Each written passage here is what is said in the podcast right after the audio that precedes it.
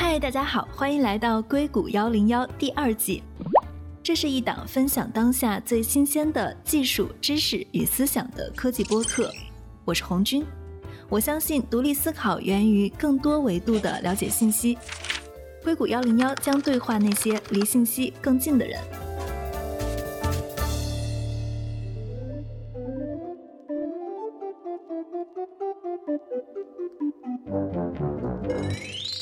大家好，这里是硅谷幺零幺。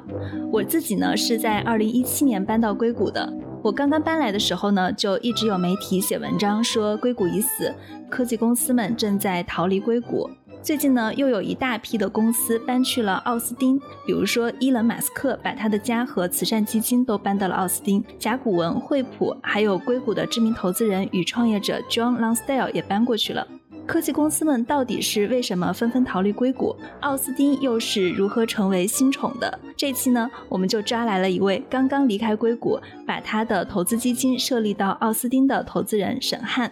欢迎 iFly VC 的创始人沈汉。Hello，沈汉你好。Hi Jay，你好，大家好，我是沈汉。我自己的情况是这样：一九九八年，我国内南京大学毕业以后，到美国在芝加哥大学读了化学博士。从那儿呢，就去了费城的一个五百强公司，叫罗门哈斯。从研发到产品商业化，自己也有一些发明创造，有了几个专利。这个过程当中就发现，科技创新不光只是科技的问题，同时也得去理解商业化里的一系列的问题。因此呢，我就在零七年到零九年在沃顿商学院读了 MBA。快毕业的时候赶上零八年金融危机，一片萧条。但是当时自己也是被硅谷的创业气氛吸引，所以即便在当时没有找到工作的情况下，就决定算是裸奔跑到加州来。经过一番折腾以后呢，进入了硅谷，在风投这个行业。头七年呢是在其他几家基金从事投资工作，包括一家叫 Formation A，也就是刚才 Jane 您这里提到的 Joe Longstale 当时创立的一家基金。那么这个七年过程当中，除了自己的新手上路。一点点的积累，也发掘和投资了一些很有意思的项目，其中有一个叫做 Oculus，就是做虚拟现实。在很早期，我推动这个基金，看好投了以后，在二零一四年被 Facebook，就是脸书，二十亿美元的收购，所以那一笔投资，我们单笔给 LP 创造了超过两亿多美元的回报，非常厉害。好，谢谢。除此以外，也有一些其他的很好的退出。那么到了二零一六年呢，就开始自己想着要去创业。当然，这类创业项目就是 iFly 这个基金。我们现在的这个基金，在过去几年和将来的几年呢，在美国主要是关注万亿级别的消费升级。在具体执行上，我们的投资呢，虽然是早期投资，我们选择的道路是争取少而精。那么过去几年也有一些好的项目跑出来，比如说。现在北美最大的少数族裔的生鲜电商叫 We，那我们是在一八年年底没有其他一个基金看好他们的情况下，我们重仓投资。这个公司现在已经遍布美国二十几个城市，发展非常快。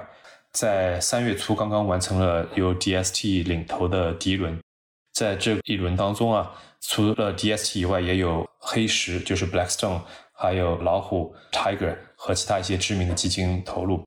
所以我们现在这笔投资，这个公司在几年内的时间估值也上升了有超过一百倍。我们现在还是它的第二大股东，那对我们的这个基金的业绩也非常有帮助。所以我们的一期基金从一六年到现在账面上也投资回报已经涨了有十几倍。我的情况大概是这样，真的是非常厉害的投资人，因为我们说投资人就看他投中的明星项目。你之前在 Formation Eight 的时候投中了 Oculus，确实，当年 Formation Eight 这家风险投资基金有一段时间在硅谷非常火，就是因为 Oculus 这个项目，而且账面回报很好。然后，二零一八年才投了 We，很快就账面回报超过一百倍了。因为确实，我还采访过 We 的创始人 Larry，感兴趣的听众也可以去听我们之前的节目。为在疫情期间已经是做了三轮融资了，这个融资的速度有多快呢？就是去年八月份我踩它的时候，正好是它的 C 轮融资，然后我看前几天它就已经 D 轮融资了，速度非常快。所以就拿明星项目来说，你这个投资业绩还是非常惊人的了。虽然你还是很少出来对媒体讲的。因为我们自己其实是在创业嘛，创业得不断的找到适合自己的打法，在这过程当中找到自己的差异化。不管是你之前投 Oculus 还是投位，都是在硅谷发生的。你自己也在硅谷住了，应该有二十多年了，对吧？十二年，在美国有二十三年，但是在硅谷从头到尾一共是十一年，加上十个月，再加上十天，算的好精确。你是什么时候搬到奥斯汀的？今年的四月十号，也就刚刚两个多礼拜。感受如何？感受非常好啊！这两天 Austin 这里的天气感觉跟加州非常相似，也非常的凉爽。白天有点小热，但是晚上就感觉跟加州一样。所以我跟我在 Austin 这边的朋友说，这个我肯定对这几天的天气有帮助，把加州的一些好天气给带过来了。你们不用谢我哈。你是为什么会离开硅谷，打算搬去奥斯汀？而且你不仅仅是自己搬去奥斯汀，你是把公司也设立过去了，对吗？对的，对的。因为我的关注点很大一块其实是 iFly，是这个基金。那我时刻在考虑的是，我们作为一个早期投资基金，怎么样能够看见发生的一些现象和趋势？是因为有大量的公司、人才，甚至刚才也提到了一些基金离开硅谷，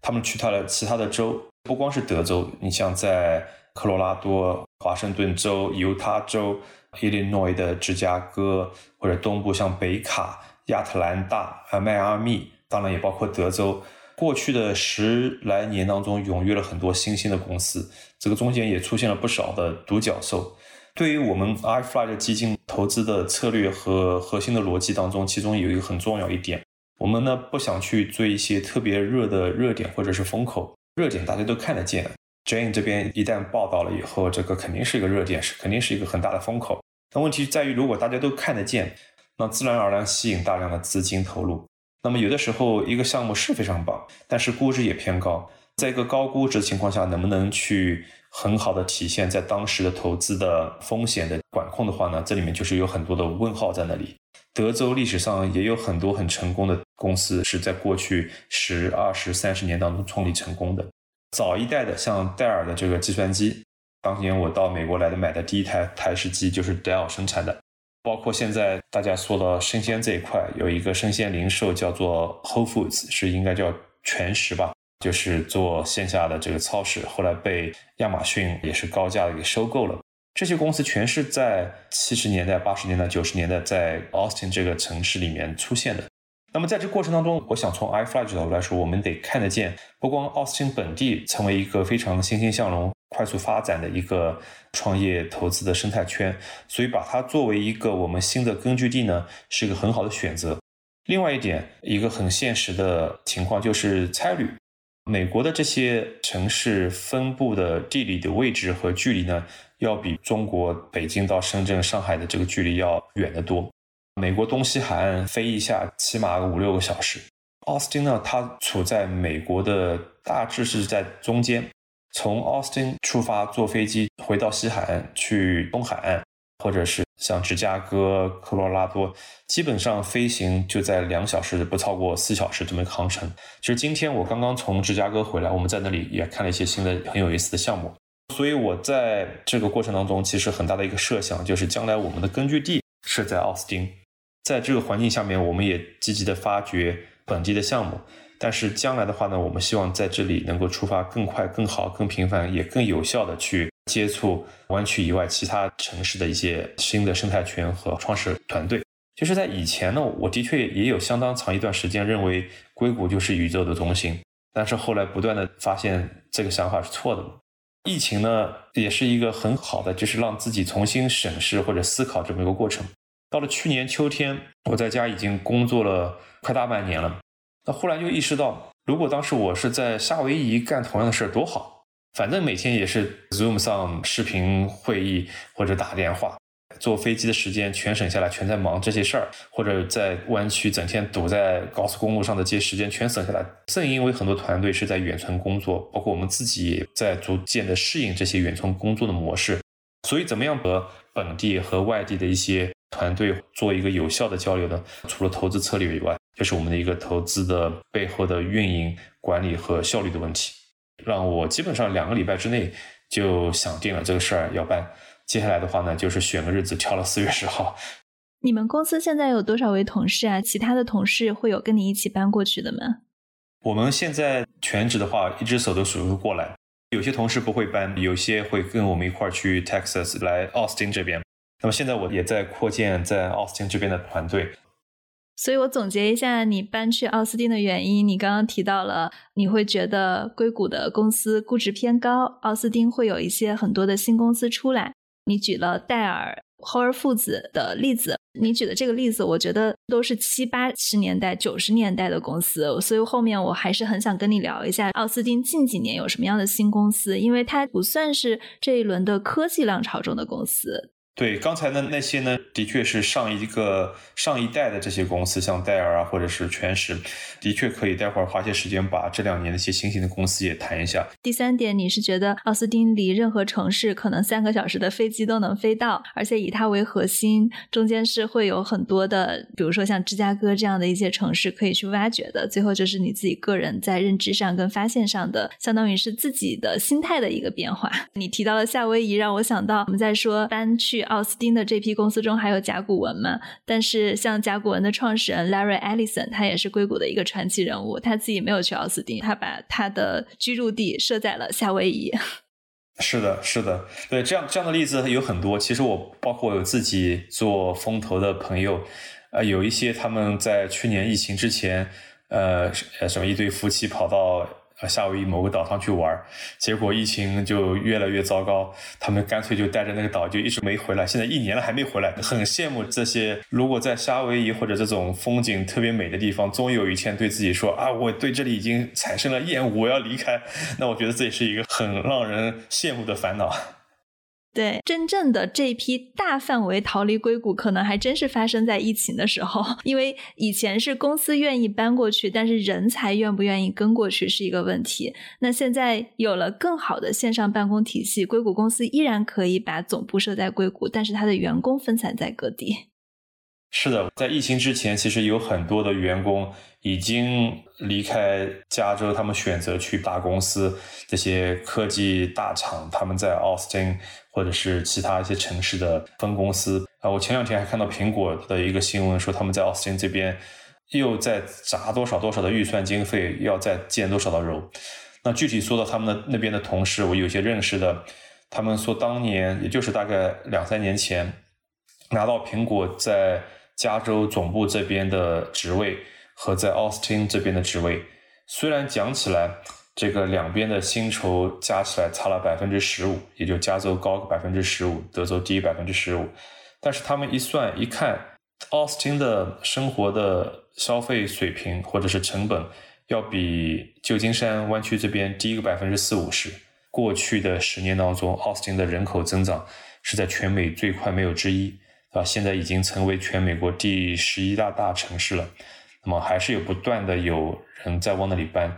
大概在一个多礼拜前，我自己从加州搬到德州的这辆车，有大卡车给送到了。那我跟司机随口一聊，他说他这一个司机那种十八轮的卡车，一批货带了八辆小车，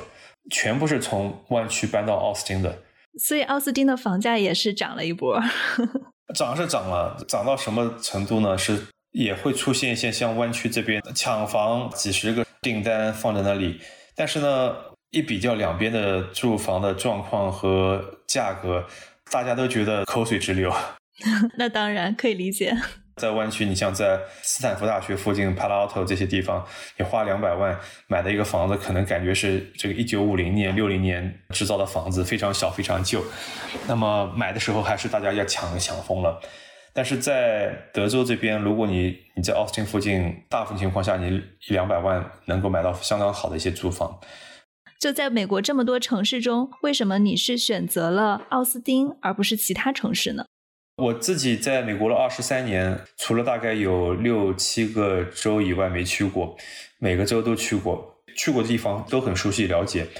有本地的一个挺良好的生态圈的，呃，基本上可能两个手指头能数出来这这几个地方。那但是回到最后的选择上来说的话呢，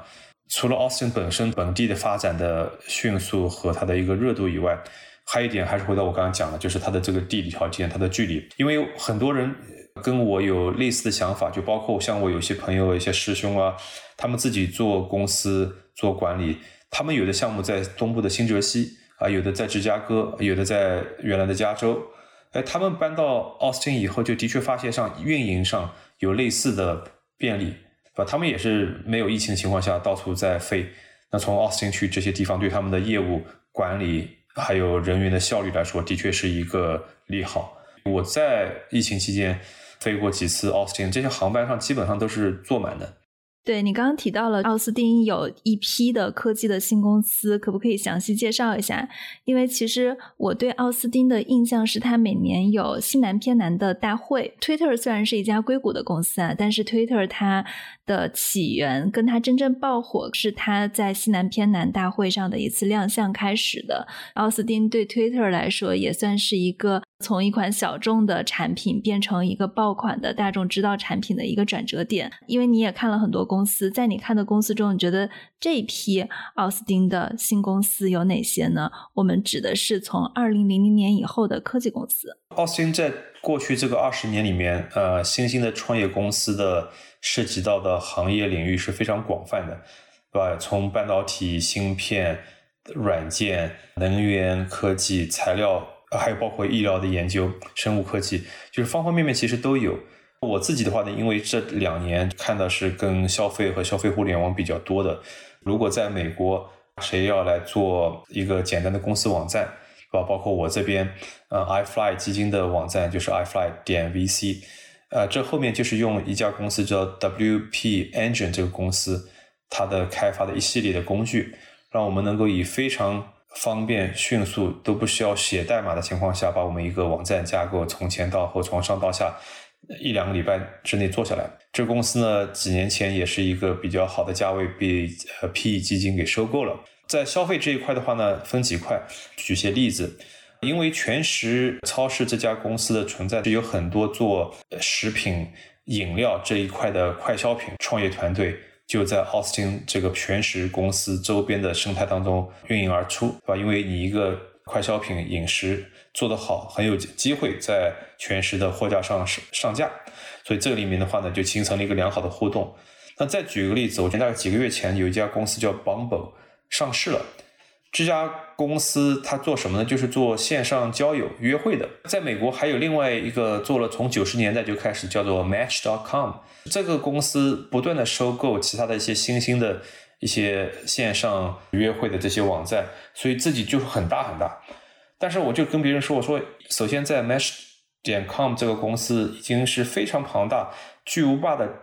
背景下，还会有一家新的线上交友约会的网站。出现，这本身是要值得引起我们思考。从创业也好，从投资角度来说，来来思考这些问题。另外，这个 Bumble 这个公司就是从 Austin 创立，总部在这里，创始人现在在也在这儿。那所以这也是过去的 Austin 的创业圈一个在消费互联网当中一个非常成功的一些案例。其他的话呢，有些公司还没有那么出名，但是举几个名字，像 Big Commerce 做电商的人都会听过这个名字，做 Dosh。做一些也是跟电商消费的一些朋友也都会听说过这些公司，他们的总部、他们的核心团队都是从奥斯汀开始来做他们的这个创业项目的。为什么奥斯汀最近会诞生这么多的创新呢？那我觉得也是一个厚积薄发的过程。首先，你看啊，人多的地方，它会有当地的一些经济，慢慢会形成自己的一些文化。刚才你说到，你是中文那个节叫什么的？西南偏南。啊，西南偏南，我还第一次听到这个节的中文是这么说的，就是叫 South by Southwest，对吧？你看，它慢慢的有了自己本地的文化，它聚集了一些志同道合的人，这样的现象其实在美国很多地方都在发生。人多了，它里面再怎么样，聪明人多了，不安分守己的人多了，那自然而然就就有些人开始要去创业。所以这些文化一旦形成一个雪球以后，会有很多的正能量去影响他周边的其他的人。那我再举个例子，其实有的时候也是触类旁通，去帮助我们思考一些现象的发生。犹他州的盐湖城，在过去几年当中，也涌现出来了好几家独角兽，安永也好，高盛也好，和一些其他的金融集团，他们都把自己的一些工程师在美国，要么是外包，要么是把团队就安排在盐湖城。一方面也是生活的性价比好，人工的成本低，在那里聚集到一定的临界状态，这些公司的确就有些不安分守己的人出来想搞事儿。所以过去这几年，盐湖城也好，北卡也好，芝加哥，回到我们现在讲的这个奥斯汀，都有新的。独角兽涌现出来，所以我觉得就是一个一个临界点达到了以后，这样的情况在将来，我相信，呃，硅谷以外的或者是加州以外的独角兽还会在接下来的十年当中不断的增加。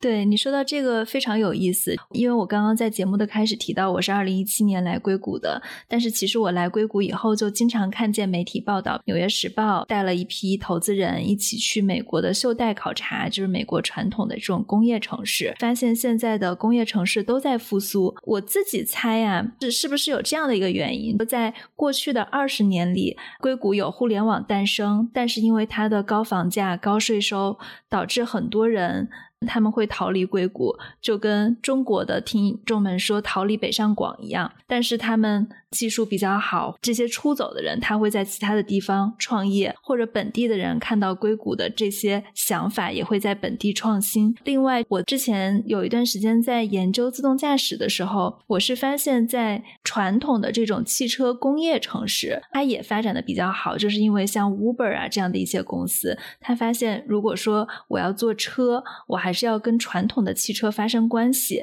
我再把我的工程师挪过去，所以他也会把人。带到那个地方，这些科技公司在跟当地合作，或者在当地设立分部，然后这些人再出走，就形成了新的创业公司跟独角兽。这一波老的城市复苏，是不是都跟科技公司种下的种子开始向全美各处撒有关系？或多或少有关系啊。但是另外一个角度可以思考，大家都探索过一个话题，就是为什么硅谷成为硅谷？很长一段时间，大家觉得谈到科技创新创业。硅谷就是一个当仁不让的世界第一。为什么？很多事情都有历史的上下文去理解。当年你看，硅谷最早在叫硅谷之前，整个南湾就是湾区的南湾这边，其实都是农场，像 Santa Clara 也好，圣圣特克拉拉或者是 Sunnyvale 这些地方，当年都是有很大的水果和蜜饯加工厂。也就是二战之后，像美国很多军工啊，或者它的一些政府的研发项目。也是放在这边，就包括你看，在呃山景城那边还有美国的一个 NASA 航航空航天局的这个一个基地，在当时，包括像电子管、晶体管的一些研究当中，就有些人出来去创业。仙童公司的八叛徒，对的，对的，底子就起来了。但是在这个过程当中呢，我觉得还有一点，当年硅谷呃兴起，除了这几家公司和人才，包括它的这些创新的意识出现外，还有一点，就当年的这个资本，其实在这边有几个种子，包括早期的像 KPCB 啊、红杉啊，当年和今天有一点很不一样，就在于当年没有互联网，所以基本上融资就在整个像沙丘路、Palo Alto 或者是 Stanford 周边，靠很少数的这些人脉圈。你给我投一点，我给你投一点，就把这个事儿给传起来了。现在有些人讲到当年的一些情况，可能说的政治不知道是正确不正确的话，对吧？就说当年说他都是这个一些白人老男人的一些俱乐部，所以这个话的背景后面，也就是指的是这些很少数的群体，他们自己就把这些项目投资给做了。到了九十年代中后期，当然这个互联网在这边爆发，又跟当然斯坦福大学这方方面面有很大的关系。但是呢，我觉得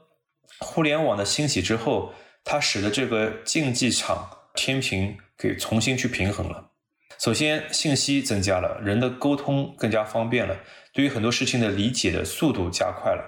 那包括投资和被投资这些事情中间的障碍，又不再被不断的去打破。那慢慢慢慢，大家就会发现，如果是一些非常什么深科技、黑科技。你需要大量的知识产权从大学的一些研发当中去获取，那也许你还真的得一直待在硅谷，或者整天扎堆在斯坦福或者是 M R T，这样的学校周边。但是呢，在这个技术发展过程当中，其实又给很多创业者提供了很多工具。大家就讲为什么这两年云服务那么的火。那的确，云端的服务也是一种工具，使得一个本来像在九十年代末要去做一个电商网站，他可能得养十几个工程师自己去搭服务器。但是今天，你基本上听不到哪一个电商的创业团队一开始要去搭自己服务器的，有 AWS，有其他的这个 Google 或者是微软的云，或者在国内阿里云就够了，对不对？所以这使得很多的人才的要求对于创业团队来说，他的人才要求也在做一些改变。那从我的角度来说，现在很多好的、成功的一些，尤其是在消费互联网里面创业的成功的要素呢，就不光只是一个技术决定论。而且这个里面对于市场的一个深度的洞察力是越来越要求高。如果能把这两者做一个结合的话呢，往往是可以使得这个团队不光是能看到一些别人没看到的不起眼的机会，同时能通过各种已经存在的互联网或者是软件开发的工具，让自己的这些想法尽快的以尽低的成本去做成现实。在很多领域的创业，它就不再要求是在硅谷必须要扎根才能形成的。回到奥斯汀这个事情上来说。那以前我在上个基金 formation 也好，在 iFly 也好，呃，我们刚刚开始创业的时候，就我也老往德州跑，也参加西南偏西这么一个活动节。就在当年，在疫情之前，我已经发现很多的基金，东部的也好，西部的也好，整天这个飞机往奥斯汀跑。有几次我在旧金山到奥斯汀的这个航班上，还看到看看到其他的基金，呃的的朋友。那么无非就是说，现在有些基金就意识到，奥斯汀不光是在增长。对于他们来说，是要在奥斯汀开办公室呢，还是说自己全部搬过去呢，还是说在当地招人呢？这样的话题，我知道在我很多认识的本地的这些美国基金也在发生，对吧？所以这也是为什么我坚定有更多的资金人才，使得这奥斯汀本地的也会在接下来的五年、十年更加的呃生机勃勃。John Lonsdale 他是为什么搬到了奥斯汀？因为我们在开始提到了你之前在 Formation Eight，你跟他应该也算是同事。John Lonsdale 跟听众们大概介绍一下，他是 Palantir 的创始人，是硅谷一家做大数据非常知名的公司。他自己也算是 Peter Thiel 创业帮吧。John Lonsdale 这个人，我我多说几句啊，这个人非常的厉害，呃，今年四十岁还不到，现在他的新的基金 Eight 已经管理的小几十亿美元的资产。他是硅谷土生土长，他的出生到高中、大学都是在硅谷。他是斯坦福大学毕业的。他爸爸、他的他的兄弟，我们也都认识。他对于搬到奥斯汀这件事，其实也不忌讳谈，其实也是非常公开的信息。所以我这里就主要是还是转述一下。对他来说，有比较大的两三个权重是在于：一，的确是税务的问题。因为在去年和今年，他有好几个大的投资，因为上市，包括像 Palantir，他他联合创始，包括在上一个基金 Formation Eight，我们基金投的一个另外一个公司叫 Wish，这个是 Joe 的主打的，所以 Wish 是在当时投的时候，我们是领投了 A 轮，估值才小几千万美元。在 Wish 上市的时候，那股票最近价格我看跌到了一百多亿美元，但是即便是这样子。Formation A 就是我们上个基金还有大概百分之十的左右的股份，Joe 的功劳很大，对吧？对他个人的这个税务的计划肯定会有相关性。那这里也补充说一点，如果国内的朋友不了解，就美国这边的税呢，有联邦层面，就是整个国家层面的，有每个州他自己还会有自己的一些税务的呃政策和安排，然后再加上每一个当地，比如说城市会对你的物业方方面面会征税。在州的层面，德州啊、加州啊是有相当的差别。呃，加州的州税，不管是个人的所得税，或者是资产投资增值这方面的税务，是在全美最高，没有之一的。德州这两块都是零。那你可以想象，如果一个人真的是不管是加入的公司上市了，还是自己创业的公司上市了，就光州税的这个差别，其实是一个很大的不可以忽略的经济因素。另外一点，这还是回到政治的一个话题。很多人说，像德州是个红的州，加州是一个蓝的州，就是是民主党、共和党这个差别。但是呢，德州相对讲，它的几个大城市偏蓝，周边呃农村郊区偏红，这个跟美国很多其他地方都一样。最后的结果，在州的层面的一些政治的政策，包括对于商业的一些政策法规的话呢，有一些更多的平衡。不管是左派右派，大把大家可以吵，但是至少有一个很好的平衡，通过选举选票来来平衡好。但是加州的情况就在于，现在的这个加州的呃极左是一边倒，以非常激进的方式推动很多的政策法案。那对于像我们在加州生活的人或者生活过的人，这个一个很令人反感的一个政策就是抢劫盗窃。金额不超过九百美元，对吧？就都不会被起诉，所以很多警察连抓都不抓。你去报案，你去打九幺幺报警，这警察能够来给你做一个笔录就了不起了。那至于其他的一些政策，其实对于呃商业、对于企业、对于个人也有很多的不是那么利好。所以在这个点上的话呢，经济和政策有的时候杂糅在一块儿，因此使得相当多的一些土生土长的美国人觉得，在加州现在的政治、州的层面的政治没有很好的平衡点，对吧？甚至如果公开去说反对一些貌似政治正确的。政策的话呢，会被人肉，会被网上网民去攻击，所以在这个背景下，有很多人他的确会把这个因素作为他很看重的一点吧。所以对他来说，这两点他都提到了。所以我问一个非常私人的问题啊，你在开始的时候提到了你投资位的时候账面回报已经超过一百倍了，你搬去德州有没有从个人或者公司的角度、避税的角度来考虑这件事情呢？非常着急的搬过去，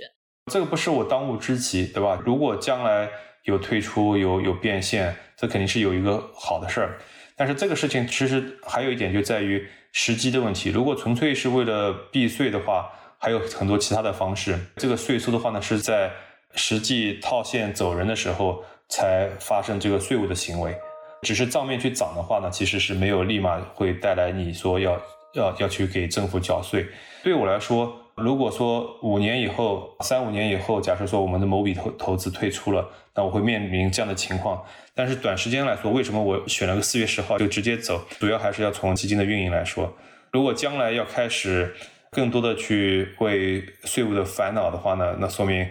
咱们这个投资的确是很成功了。对你刚刚提到了一个是税的考量，一个是文化政治的考量。其实马斯克他自己搬过去也是一个非常典型的例子嘛。从文化政治上，因为疫情的原因，加州这边就不允许开工，当时还闹得非常的严重。马斯克就说必须要开工，如果你们要抓人的话，就抓我。因为特斯拉的股价也涨得非常的好，所以呢，根据董事会给他的奖励，会有一大笔非常值钱的股票激励要到位。大家就算了一下，说如果马斯克把他的居住地搬去德州的话，他可能会省个几亿美元的税。他之前他的居住地是在硅谷跟在洛杉矶两边飞嘛，他现在可能加了一个目的地，就是在德州。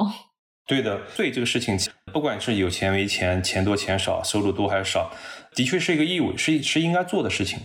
对吧？就是我们其实每一个人有有一部分的义务是给这个社会一个贡献，给这个国家。同时，同时还有一点说了最差一点，像现在美国讲起来这个贫富差距很严重，那的确应该有各种机制来让这个贫富的差距减小，来减少一些社会的对立面和社会的动荡的可能性。呃，我跟很多。真正的那些富豪聊的时候，他们其实都是持这个观点，他们不介意说要交一些税。但是我我我感觉在加州的这个话题的层面当中呢，很多人的观点是，我就交也交了，但是呢，你这个政府没有把我的税钱好好去使用。对这个在硅谷的人都非常理解，会有很多不满意的地方。对的，我我举几个例子，我跟一些朋友这这两天有的时候也聊到是加州搬德州的这个话题，其中有一点我就提到，到了德州很多地方，包括疫疫情之前，包括搬家这个前后这一次，普遍的这边的道路要比加州要好得多。那加州很多我以前住的地方周边，这个路这个坑那个坑，这个十几年就没有修好过。一不小心碰车撞上去，感觉自己的车子轱辘都要被撞坏了啊！但是德州普遍我就感觉就是路好，那这里面就涉及到一个政府怎么样使用的税金去为本地的民众去服谋利，对吧？讲到税，有一个税率在德州是比加州高的，就是房产税。加州大概应该是百分之一左右，每个县可能每个小城市还有一些细节不一样。德州的话呢，普遍要比这个高。大概要高到要百分之二不到，有的还会有些地方会超过一些。本身因为德州的房子便宜一些，但是另外还有一点大家的一个共识，因为德州的房产税它很多是留在本地的，这个跟加州其实也一样。你像个人所得税这些都是被州政府收掉了，大部分是在州政府的层面去支配使用的，你也不知道它到底用在什么地方。但是房产税很多是跟本地的学区啊、本地的一些些公共图书馆这方方面面的是相关的，所以很多人觉得我好歹我看得见本地奥斯汀某个区钱拿过来干了些什么事儿，修了路还是帮我们学区去招一个更好的老师，大家能看得见。所以呢，这又回到就是美国政治一直一个对立面，就是大政府和小政府。像德州这种传统的红州，它肯定是希望这个小政府让让市场让这个底层的民众来决定自己的这个走向。那那回到加州，就是回到刚才我讲的话题，包括我在内，我觉得我也乐意看到自己的税钱被很好的去支配去使用。但是很多人看到加州并不是这么一个情况，而且有可能会演变得更加的糟糕。对于这些人来说，呃，税就成为他们一个更大的搬离加州的一个动力所在。而且我觉得加州可能不仅仅大家的因素是因为税，还有是因为就像你刚刚提到的。如果我对这个税不满意，或者我对加州政府的一些政策不满意，比如说你刚刚提到的，如果他犯罪的金额是在九百美元以下，那不对他追缴任何的责任。大家每次有这样一些不满意的声音发出来的时候，我感觉在硅谷的环境中，如果你在媒体采访公开抵制的话，很快这就变成一个公共的事故，会发起一些抵制，它不太允许有第二种声音的存在。那在其他的地方，就像你说的德州，它左跟右比较平衡，红跟蓝比较平衡，大家是会有一些讨论的空间在的。硅谷好像只能说让这个世界变得更美好的一些这样的空间在，就是大家说话的空间跟真实表达的空间也更小了。这个话题其实啊，我觉得是完全下次可以，Jane，你可以考虑作为一个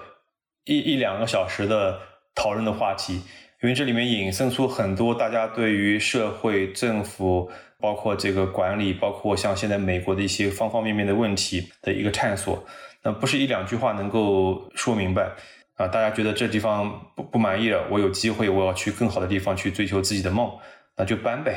聊到硅谷，我们聊到了硅谷为什么成为硅谷好的一方面的原因。你刚刚提到了投资呀，包括政府的订单啊，我自己是觉得有一个原因是不是？跟硅谷没有竞业禁止协议也有关系，而且我不知道这个在其他州的政策是怎么样的。加州应该，据我了解是唯一的一个州竞业禁止协议是没法生效的，其他的州都有，包括德州在。这个协议的有两方面来看，一方面他讲是员工有绝对的自由，可以去另外一个公司去工作。如果你一边倒的只是说我就是要让员工。这个作为个体来说是总是得益方，那么这也是对公司的利益是不公平的。所以在这个协议背后有很多其实是可以去去去商榷的。那因此像这样的在其他的州就都通不过，对吧？像在德州肯定是竞业禁止是存在的啊。我也不认为这个完全对于呃创新或者是发展就是完全是个负面的。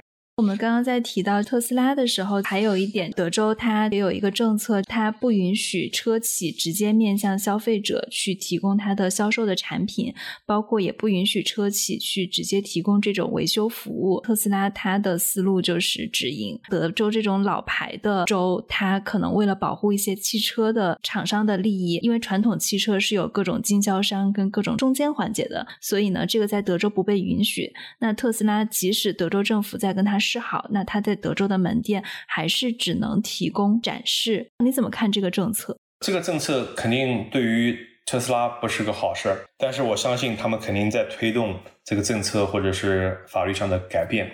在美国，不管是联邦层面也好，在州的层面都有这种所谓的说客的呃服务公司，就是无非是代表你的利益和你的这些利益的群体去把。诉求能够跟立法层面、跟议会去展示出来，来通过这么一个流程达到自己的想法。这么一个限制不意味着它永远会成为一个限制，说不定哪一次这个议会的议案可以把它做一个改变。这是第一点。第第二点的话，比起每个州的这个商业的法规环境，对于企业来说不是那么友好的法规的话呢，在德州我觉得也不多。我就举一个例子。你看德州，大家大家都感觉德州是一个，比如说能源大州，因为产石油、产天然气。那按理说，这个州是应该对于可再生能源是不看好，或者是有各种理由去阻挠可再生能源的发展。德州是一个蛮支持新能源的州的吧？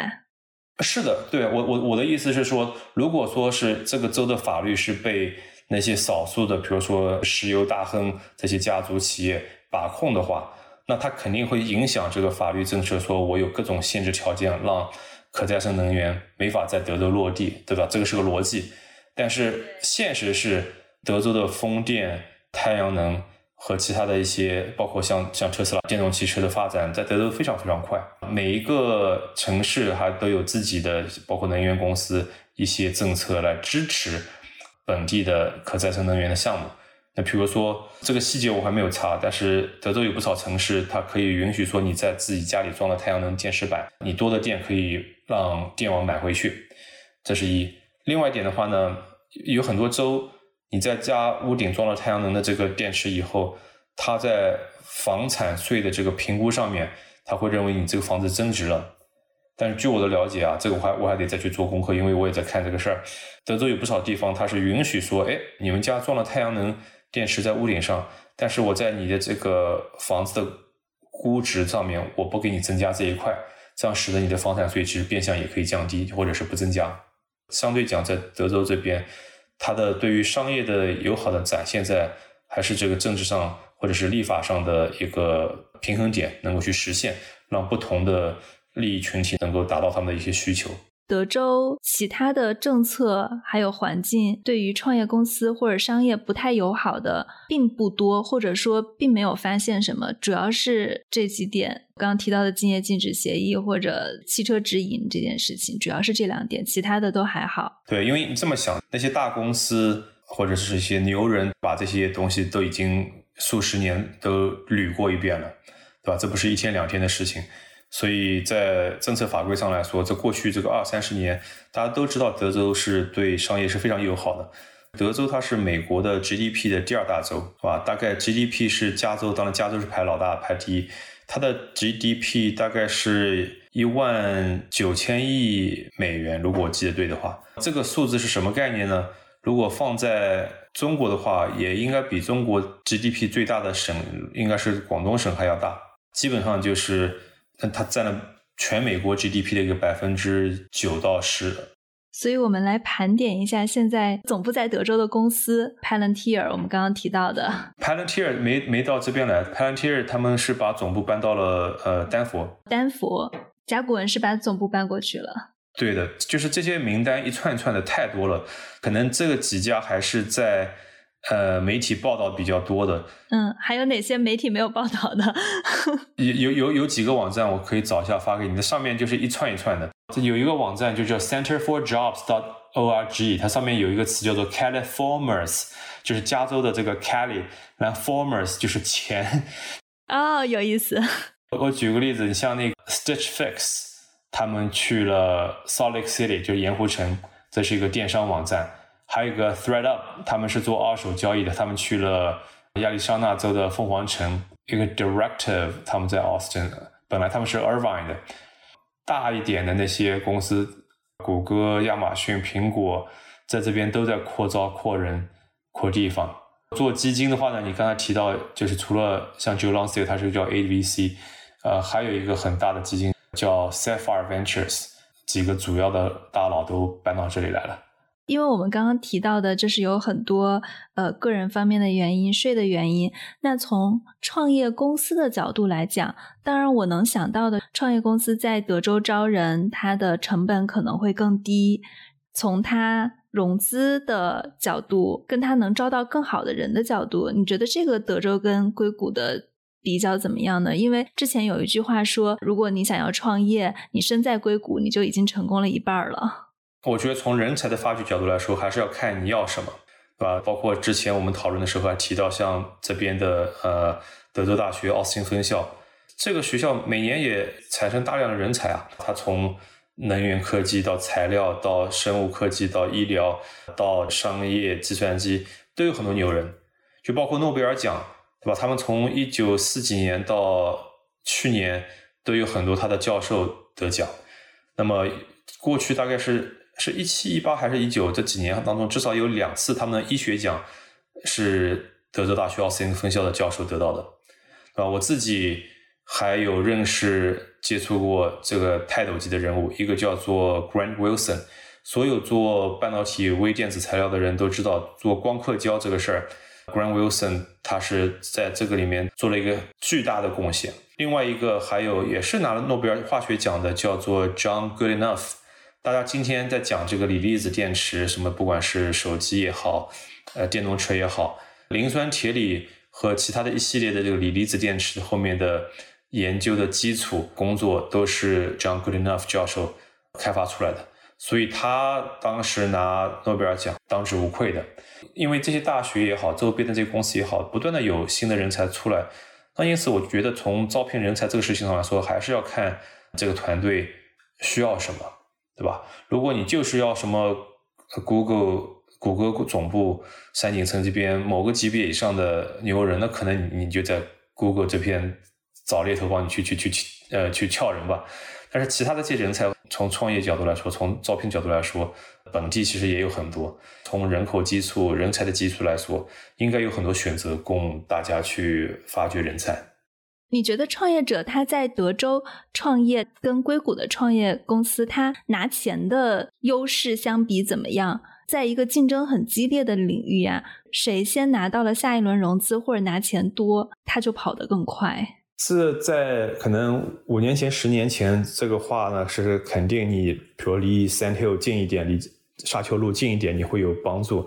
但是我现在就是发现，因为就的确因为现在不同的城市都出现很多新的团队，那很多基金它的这个雷达已经就开始覆盖全美国很多其他城市了。甚至有一些基金都自己招十几个工程师写程序、写代码去爬各种数据，就看哪一家公司用户的刷卡的这个数字在往上在走，他们就主动去联系这样的公司。基金也越来越聪明了，对，基金也越来越聪明，对吧？由于地域造成的这个以前存在的一些差异，在今天的情况下在慢慢的减少。有好几次飞奥斯汀的航班上面，都看到其他基金的朋友也去办他们要办的事儿，那就说明基金它讲起来是很多创业的团队要去求着基金问你要钱要你融资，但是真正的基金它也面临着竞争，所以它也会主动出击去全国全北美去去找好的项目。所以我倒是觉得这个格局跟十年前、二十年前是不一样的。刚刚其实也提到了硅谷的项目可能估值太高，因为基金它还是从整个就是财务运营的角度来考虑的。同样的价格，它可能也愿意估值在一个更合理、未来潜在回报可能会更好的公司上。对，是是这样的。因为我觉得还有一点，媒体的肯定是关注那些短平快，一下子融了很多钱，一下上市这样的公司。但是另外一点，这个世界上大部分的成功的公司啊，过去的三五十年里面，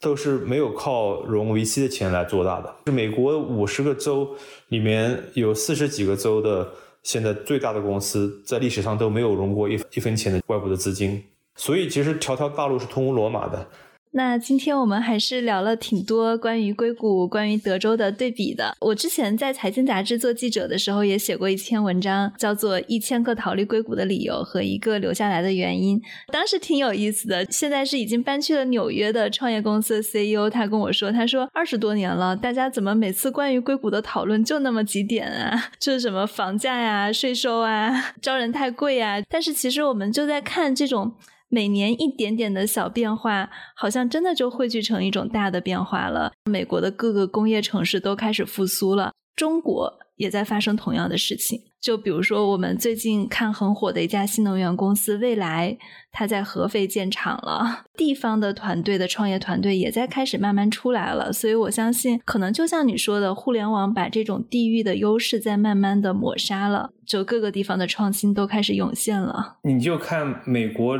历史上那些工业重镇，在克利夫兰或者是费城北边的像钢铁重镇，当年是多么的辉煌。但是这个行业的变化的确就是潜移默化，一点点，忽然有一个临临界点达到了，那些钢厂开始关门了，人开始被裁掉了。在这个变化之前，肯定有一些人，他们更早的意识到新的机会出现了，适合他们，他们已经搬离什么像俄亥俄州或者宾州这种铁锈地带的居住地。所以，互联网这一块其实也是不断的在变化。那因此，肯定也就不能以一成不变的思维来来看这件事情，